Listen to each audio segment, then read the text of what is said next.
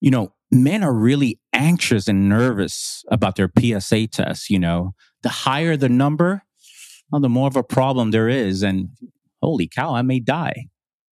Today, we're going to talk about PSA doubling time and what that means to you. Let's go.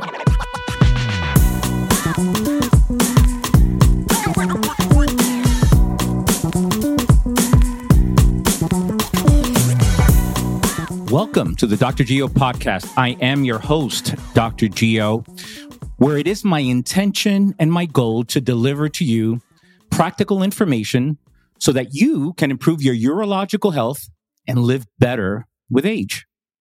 Today's conversation is going to be more on, you know, a little bit of a deeper dive on PSA, that biomarker that is way more nerve wracking than high cholesterol way more. If you have a triglycerides of 300, you're not as nervous as when there's a PSA that's really high.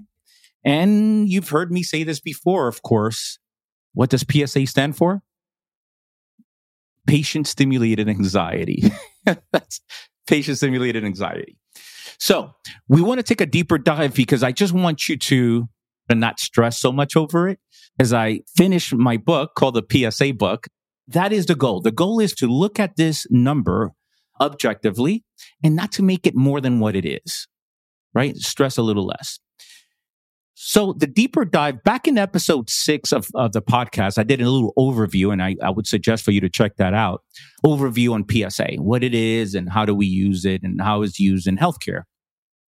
Today, I want to talk a little bit more specifically on the different subtypes and components of PSA that you've seen and that people talk about that you have no idea what it means. And I think you should know what it means so that you can be proactive in your own healthcare, right? Because that's the goal.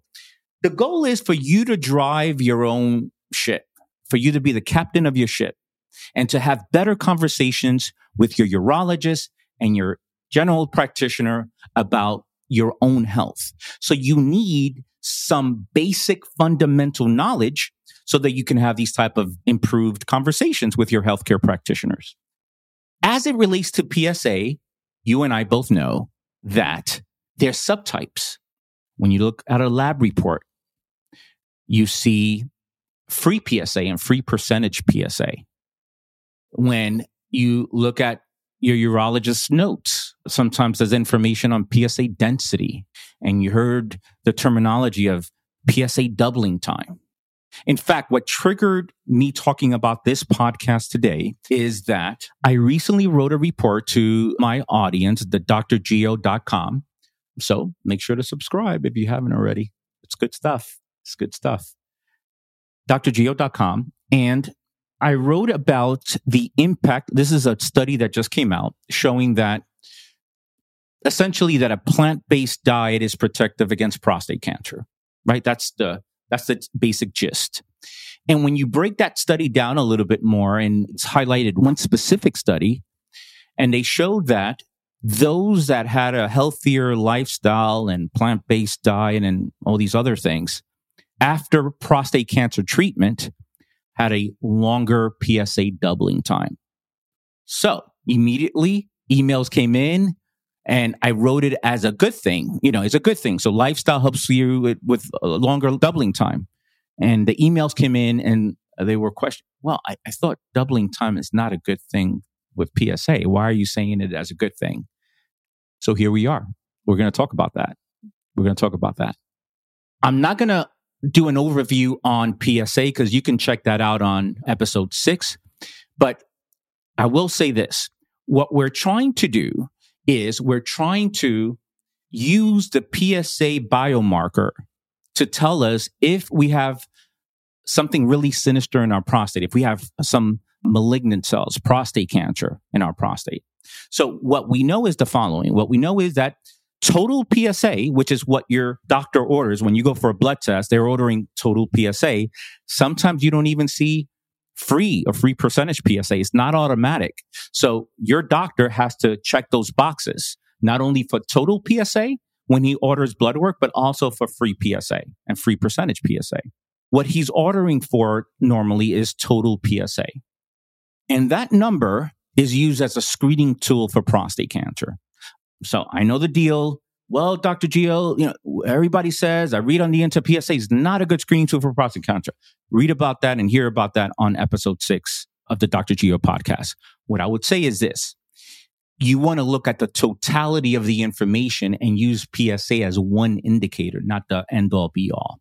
And within that, you have other subtypes like free PSA and free percentage PSA. All right. So here we go.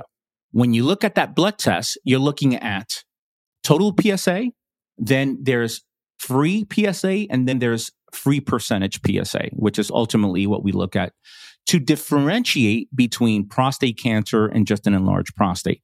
That's all that does.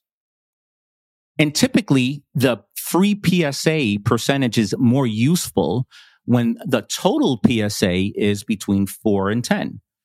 So when you look at your blood test, there's a range, it's at zero to four. Go back to episode six. The zero to four range is ridiculous. So don't even worry about that. It's age dependent and things like that. But if the PSA is between four to 10, then it might be valuable to have a free percentage PSA along with that to help you differentiate. Do I have an enlarged prostate and that's why my PSA is high? Or is it prostate cancer? And the only reason why there's a total and free is because PSA in the blood is bound to other proteins. The more bound this PSA molecule is to other proteins, the higher the likelihood of there being prostate cancer. The more free, the more free this PSA is that is not bound to these proteins, the lesser the likelihood of there being prostate cancer. And if that percentage free PSA is high, then it's probably related to an enlarged prostate, not prostate cancer. And ultimately, what we want to do is differentiate between the two. Actually, let me take that a step further. What we're really trying to differentiate and what we're really trying to find out is the following. Do I have prostate cancer? Then can potentially kill me. Just today, just today, I got a biopsy report from an amazing patient who now 72, third biopsy, MRI guided, uh, the real, a good biopsy done. Nervous. He got a Gleason 6 prostate cancer, right?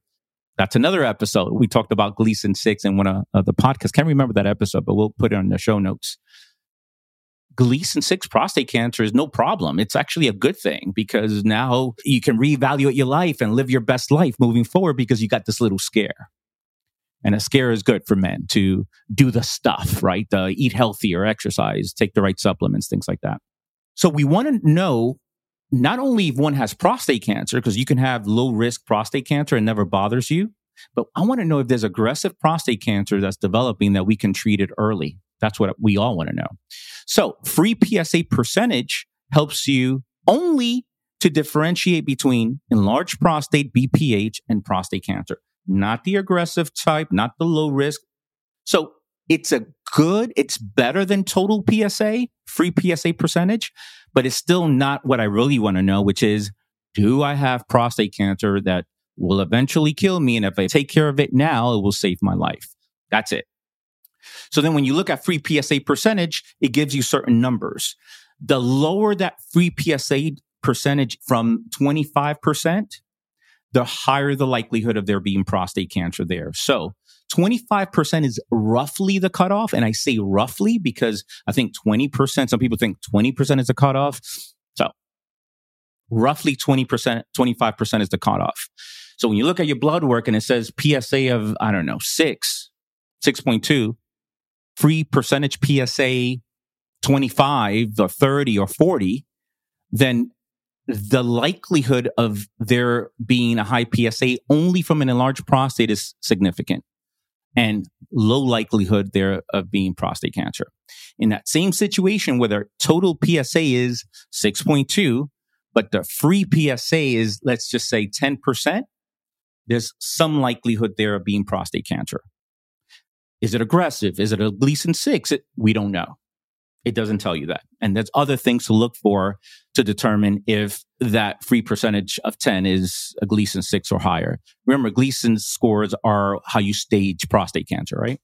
So that is the deal with free PSA and total PSA. The next thing is on doubling time, PSA doubling time.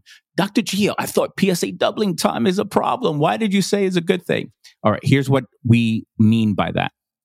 The definition of PSA doubling time is how long it takes for PSA to double in value, in number. So, as an example, and it becomes even it's important before a diagnosis of prostate cancer but even more after a diagnosis of prostate cancer and after treatment for prostate cancer because then that's used to determine if the patient is having some uh, recurrence of prostate cancer if it came back psa doubling time let's just say in a situation before a diagnosis psa doubling time let's just say again let's keep the number simple is a 2 Today, you come in, you come to my office today. Hey, John, nice to meet you. You know, your PSA is two. Let's just wait another six months and get another PSA. Okay, John? All right. I don't think there's anything happening, but you know, let's just see. You come six months from now and now your PSA is a four. So the amount of time that your PSA took to double was six months. The longer the doubling time, the better. So in that same situation, hey, John, nice to meet you. To PSA today is two. Let's take another PSA in six months just to see. That PSA is 2.1 in six months. Let's just say I see you five years from now, eventually, and now that PSA is four. Unlike the first scenario where that PSA doubling time was six months, that second scenario, now the PSA doubling time is five years. So there's less of a likelihood of there being prostate cancer or uh, PSA rising from prostate cancer with a doubling time of, of PSA of five years versus six months. So the longer the doubling time, the better. So a longer doubling time is a good thing. So in this study showing that plant-based diet increased the doubling time of patients on the diet versus those that were not on a diet, which had a shorter doubling time of PSA, they did better. And that's what that's about. Is literally how long does it take for PSA to double? Longer is better, right? Simple. The other thing that we look at that I think it's important is PSA density. PSA density. Once again, we're simply trying to determine is it an enlarged prostate or is it prostate cancer? PSA density cannot really tell you if, if it's aggressive prostate cancer or not. It just kind of differentiates between malignant and benign prostate. So PSA density, what's that about? It's a calculation. You calculate the size of the prostate over the PSA value. Let's just say PSA of six, right? So size of the prostate over PSA value, and then you're going to get a number. That number, the cutoff for PSA density is about 0.15, right? So the higher the number above 0.15, the higher the likelihood. Again, likelihood of there being prostate cancer there. We don't know if it's aggressive or not. The lower that number from the cutoff of 0.15, the less likely is there to be prostate cancer. Maybe you have a high PSA from an enlarged prostate because there's a lot of benign reasons why you get an enlarged prostate, which is there's an article on drgeo.com on why, why is this pesky prostate giving me so much trouble and why does this patient stimulated anxiety number continues to be so high? Well, there's a lot of benign reasons, right? So look into that. PSA density. How do you get the size of the prostate? You get the size of the prostate from an ultrasound or even better from a pelvic MRI. The size coming from a pelvic MRI is way better than a ultrasound that your urologist has in his office. It's more accurate a pelvic MRI that gives you that number, size of your prostate, from an MRI than an ultrasound. And there again, all we're doing is putting this information together. So PSA, total PSA, free PSA, PSA density, and putting the picture together to see if you even need a biopsy. And if you do to trying to figure out, do you need a, a you know, treatment from prostate cancer or do you even have prostate cancer? It's probably from benign reasons. Could be. Lastly, the other thing we look at is PSA velocity. PSA velocity. How PSA increases within a year's time. So the cutoff roughly for PSA velocity is about 0.5. About 0.5. So in other words, let's keep the number simple. You come to my office. Tom, Tom, how you doing? PSA today, Tom, is two. We're going to check your PSA in a year to see what it is, okay, as well, and kind of follow it closely. Uh, and, and you're, I don't know, a 63 year old man. You come a year from now, and that PSA is three. Okay. So it went from a two to a three in one year.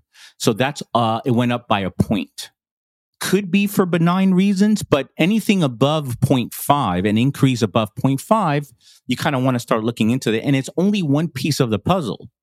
You, you don't take any one thing for face value and just make a decision on one number. You look at everything. You look at everything.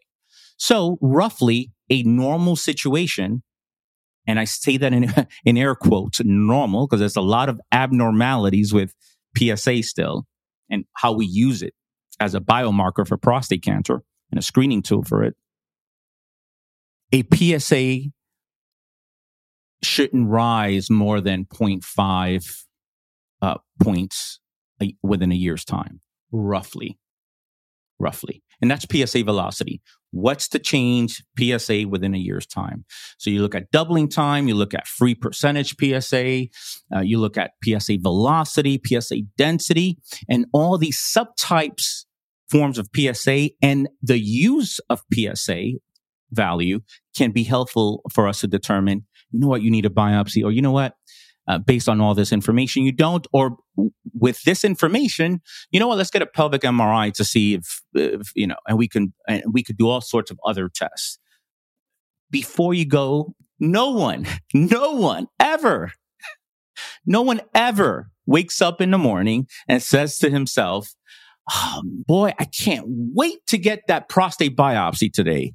There's nothing more that I need than a rod up my butt with a needle going through my rectum to get pieces of tissue of my prostate. I can't wait. No one. So there's a lot of things we can do before that even happens. And looking at PSA in a little more in a uh, in a better way, uh, looking at these subtypes helps. So you need to be proactive in that conversation. You need to be part of that conversation and ask better questions. Dr. Smith, can you tell me my PSA density? Can we, should we look at that before we biopsy? That sounds reasonable to me. What's my PSA velocity here? I know this was a year ago. What was that? What's the doubling time? A percentage. Can you make sure you check the box for free uh, percentage PSA? Right? Let's look at it all before determining what the next steps are. As usual, I really appreciate you tuning in to this podcast and to all the episodes that you might have heard. I really want to know how I can do better. What is it that you want to learn about from the world of urology and men's health?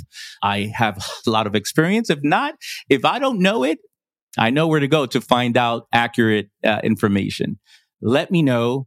Uh, post in any of the platforms, YouTube, uh, drgeo.com. Send me an email. Let me know how it can help. Thank you so much for tuning in. This is Dr. Geo signing off. I'll talk to you next time.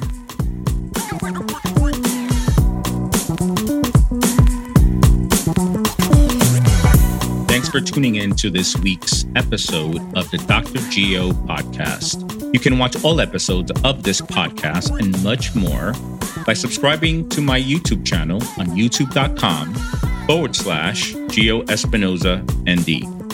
If you love what you heard today, you can help by leaving a five star review of the podcast on Apple and Spotify, as each review helps us reach more men who are serious about improving their urological health and how to function better with age. And for the latest research and actionable takeaways in the world of men's health and integrative urology, sign up for my newsletter at drgeo.com. I'll see you next time. And now for a brief disclaimer. This podcast is for general information only, and we're not forming a doctor patient relationship through this medium.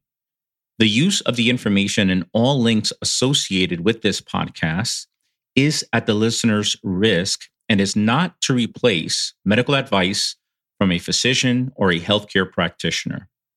Lastly, thoughts and opinions related to this podcast are my own and may not reflect the views of any institution or organization I'm associated with.